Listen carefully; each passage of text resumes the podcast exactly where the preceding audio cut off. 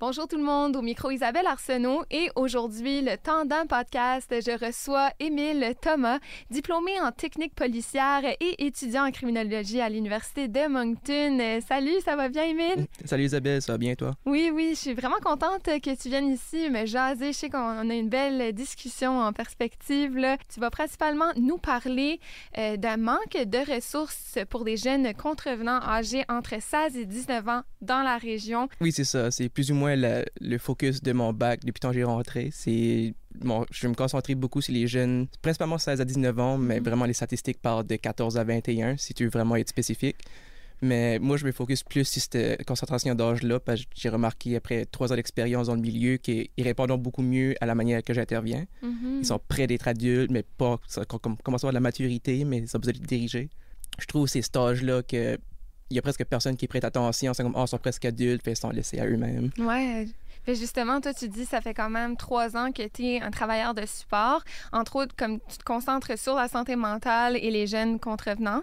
Euh, Qu'est-ce que tu as appris dans ces trois ans d'expérience-là? Qu'est-ce qui t'a poussé à aller vers prendre ce chemin-là? Euh, ben, quoi, ce qui m'a poussé par là, c'est un peu les expériences personnelles. Euh, je viens de la péninsule acadienne, mm-hmm. puis c'est connu dans les statistiques que la péninsule acadienne a un vraiment plus bas euh, niveau d'âge pour commencer l'alcool, les drogues, etc. Il y a beaucoup de parties, beaucoup de jeunes qui deviennent dans la délinquance parce qu'il n'y a pas beaucoup de supervision. En garde de sens, toujours été de quoi que j'étais passionné, c'est des les autres, de faire suivre comme le monde, tomber pas dans le monde trop noir un peu. Mm-hmm. Et ça m'a poussé par la technique policière. Mais technique policière, c'était plus un côté c'est pas vraiment de l'aide plus que c'est t'arrêtes les gens tu vas tu supportes, tu supportes les lois, mais après ça, tu laisses ça dans les mains de d'autres travailleurs pour mhm. s'occuper d'eux. Donc, c'était pas ça que je cherchais. Tu avais envie d'être ces autres travailleurs-là. C'est exactement ça. Mhm. J'aime être, excuse mon anglicisme, être hands-on. Moi, j'aime pouvoir essayer de les aider puis voir leur cheminement. Je veux pas juste, OK, mais tu t'es arrêté, va-t'en chez vous, puis arrange-toi quoi ce qui t'en vient. Mhm. Quelque chose que j'ai appris beaucoup, euh, quand j'ai rentré dans mon premier travail à Family Support Services, j'ai demandé, je dis, je veux pas juste comme des personnes âgées qui veulent faire leur grosserie ou passer beaucoup de ça que c'est des travailleurs de support. C'est des personnes qui ont des problèmes mentaux, qui veulent juste de la compagnie. C'est bien correct si tu veux faire ça, mais moi, je veux avoir un challenge. Je veux avoir de quoi qui allait me pousser un peu plus fort dans le travail. J'ai demandé c'était quoi son cas le plus difficile. Et là, je peux pas dire son vrai nom, mais je vais l'appeler Bob. Mais j'ai été introduit à un client Bob que lui, il est né avec des un trouble au cerveau qui a manqué d'oxygène, puis il avait des gros problèmes d'agression, beaucoup gros problèmes d'impulsivité et euh, d'autres euh, troubles qui venaient avec ça au cours de sa vie. Et en l'aidant lui, puis j'ai eu d'autres jeunes à travers lui qui étaient beaucoup moins sévères, j'ai réalisé que il a presque pas de support. Il y a beaucoup de support dans les jeunes comme 5 à 12 ans, on veut dire, dans au milieu de leur développement. Quand ils commencent à avoir comme de l'autisme ou des choses comme ça, ils vont avoir beaucoup de support dans, dans cet environnement-là. Puis c'est excellent. Au Nouveau-Brunswick est vraiment excellent dans ce côté-là. Mm-hmm. Mais quand ça vient de 14, 15, 16 ans, il y a du support, mais il n'y en a vraiment pas assez. Selon toi, c'est-tu comme une âge critique aussi vers cet âge-là? Ben c'est ça, c'est que vers l'âge de 5 ans, ils vont regarder l'agressivité, leur, développement. Mm-hmm. Mais on dit vers 14-15 ans, le développement est quand même assez clair. Ils vont avoir un diagnostic, soit qu'ils ont du TDAH ou qu'ils vont avoir euh, des problèmes, euh, je sais pas, problèmes d'apprentissage, etc. Mais rendu là, il y a du support dans les écoles côté euh, cognitif, côté apprendre dans les, dans les cours. Comment on va adapter les cours un peu pour eux, etc. C'est ça. Mais quand ça vient dans la vie à la maison et tout ça, comme moi, j'ai mhm. je peux même pas nommer le nombre de jeunes que j'ai rencontrés qui n'ont pas d'adultes à la maison, il n'y a personne à les superviser. Ça, ça fume la marijuana à longueur de journée, puis ça 15 mhm. ans. Puis ça comprend même pas les implications de fumer la marijuana tous les jours. Fait qu'il n'y a pas de guidance, je trouve, d'offrir à ces jeunes-là. Puis ça fait que au milieu critique de décider ce qui va devenir un criminel accompli ou qui va juste être un jeune qui fait des erreurs mais qui va vieillir. Il n'y a, pas beaucoup de support pour les, guider. Ce qui pousse une plus haute criminalité au Nouveau-Brunswick. Qu'ici, à Moncton, dans les écoles, ça augmente le taux de drogue, le taux de vandalisme, le taux de fête. Au McDonald's, j'allais là avec un de mes jeunes sur l'heure des dîners, puis c'est les couteaux qui sortent c'est des menaces de se faire poignarder, c'est des menaces que ah, je vais te draguer derrière les poubelles, des choses de même. Mm. Je sais pas combien de fois j'ai fallu que j'appelle la police discrètement sans me faire remarquer parce que comme j'avais peur pour la sécurité d'un jeune. Mais ça, c'est tous des jeunes qui a vraiment personne qui s'en occupe plus qu'il faut. Puis il n'y a pas d'organisme en place pour essayer de les détecter. C'est s'il y a un rapport qui est fait, là, comme des gens comme moi vont être appelés ou euh, les services sociaux vont être mm. contactés. Fait qu'on va attendre qu'il se passe quelque chose souvent pour intervenir. C'est ça. Mais toi, toi c'est plus au niveau de prévention que tu trouves qu'il faudrait mettre de l'emphase. Il manque de ressources au niveau de prévention un peu, c'est de ce que je comprends. C'est exactement ça. C'est on répond une fois que le crime est fait, on répond une Mhm. fois que le jeune a fait ses erreurs, mais on répond souvent trop tard. Le jeune, il a déjà accompli un cercle criminel, il a déjà commencé à vendre un peu de marijuana, ou il a commencé... J'ai rencontré un jeune de 15 ans qu'il avait appris à voler des chars.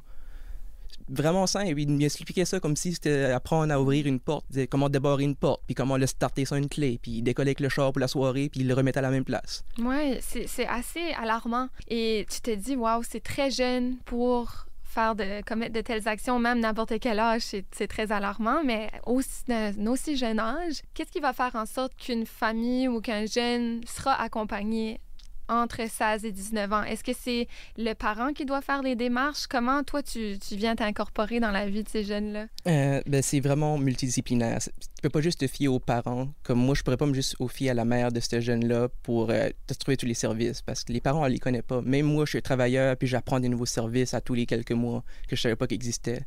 Puis c'est là qu'il y a besoin d'éducation envers euh, les enseignants, envers les intervenants d'école, envers les parents, envers plus- plusieurs environnements, même la police. Parce que la police, souvent, ils vont ramasser ces jeunes-là, ils vont les ramener au poste, appeler les parents. S'il n'y a pas de charge de ça va chez eux.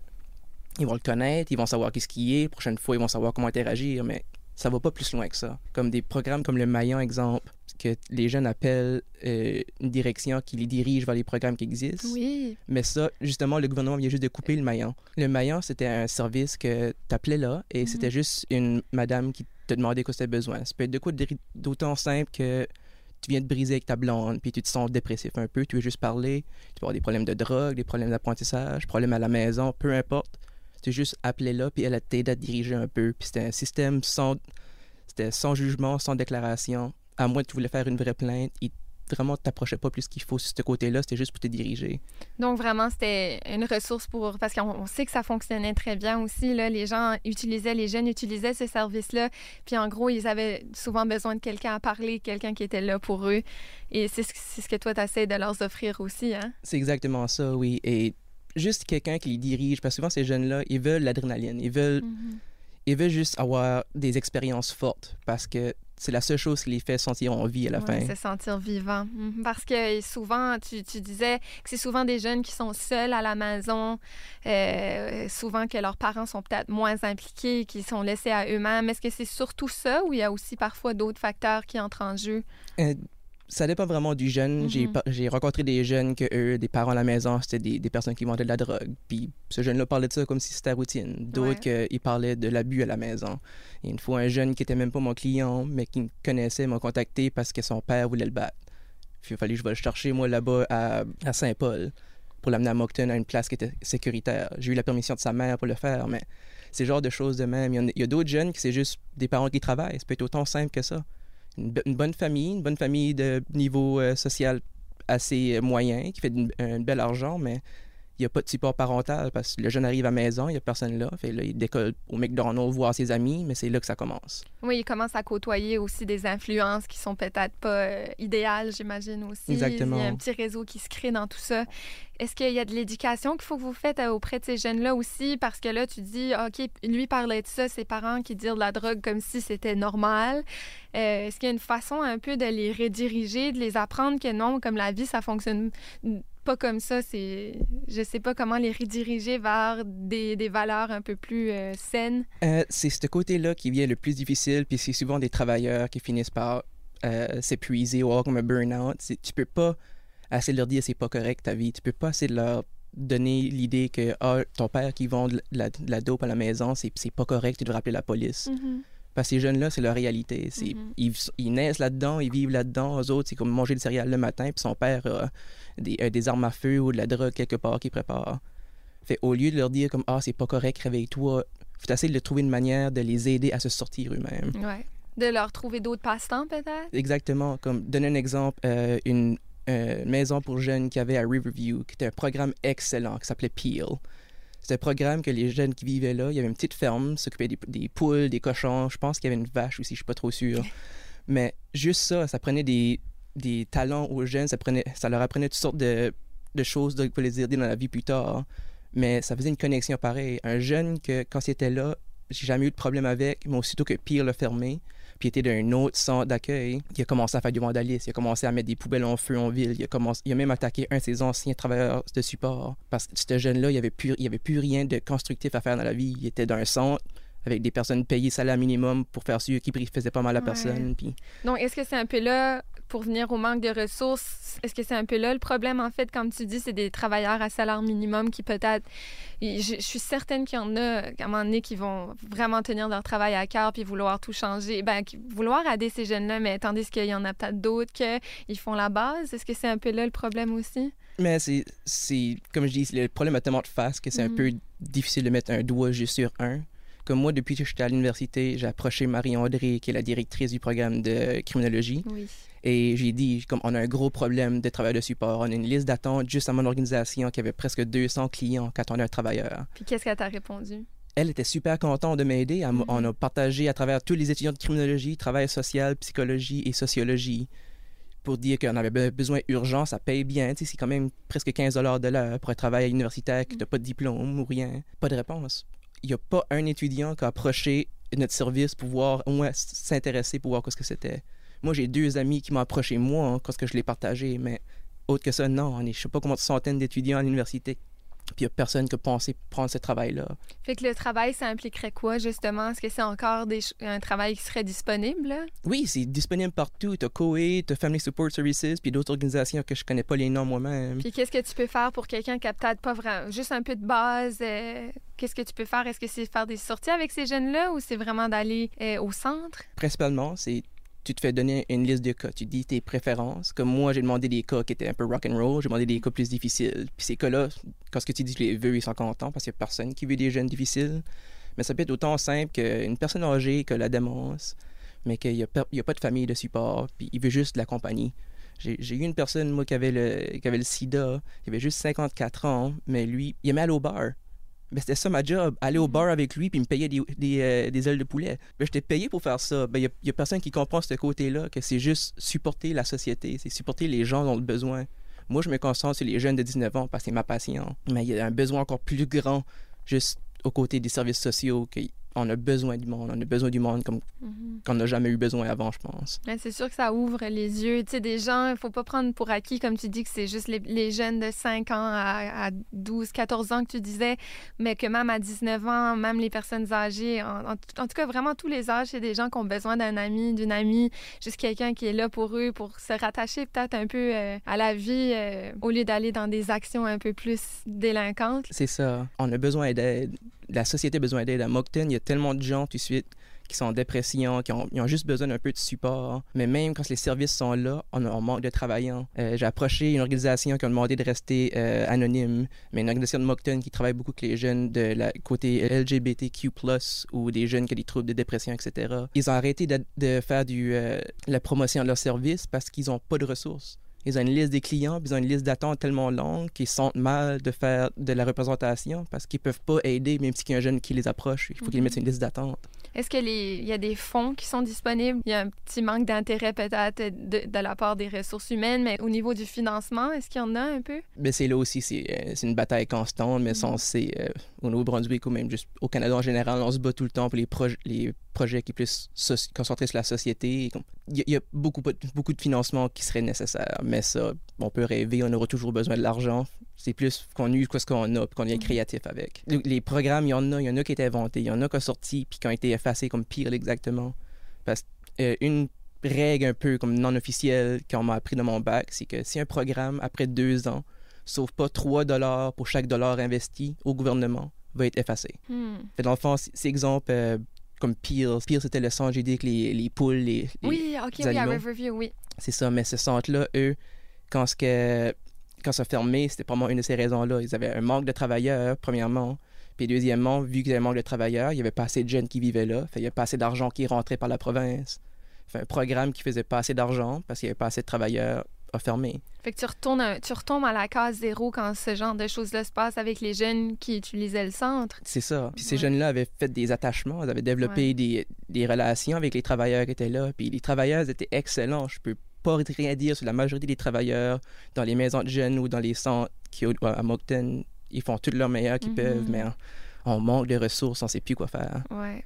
Juste donner un exemple, euh, c'est un exemple qui m'a comme un peu perturbé quand je l'ai entendu. La mère de des jeunes que je travaillais avec travaillait dans un centre pour jeunes, un centre d'accueil. Et il y a un jeune qui, juste, il jouait dehors, il a tombé puis s'est cassé le poignet. C'est sûr, ils sont pas médecins, ils peuvent pas déclarer que le poignet est cassé, mais quand le poignet est trois fois sa grosseur puis il est bleu, on peut comprendre. Mais ils étaient juste deux travailleurs là, puis il y avait trois jeunes. La règle, normalement, c'est un travailleur par jeune. Mais là, c'était short staff, ils faisaient quoi ce qu'ils pouvaient.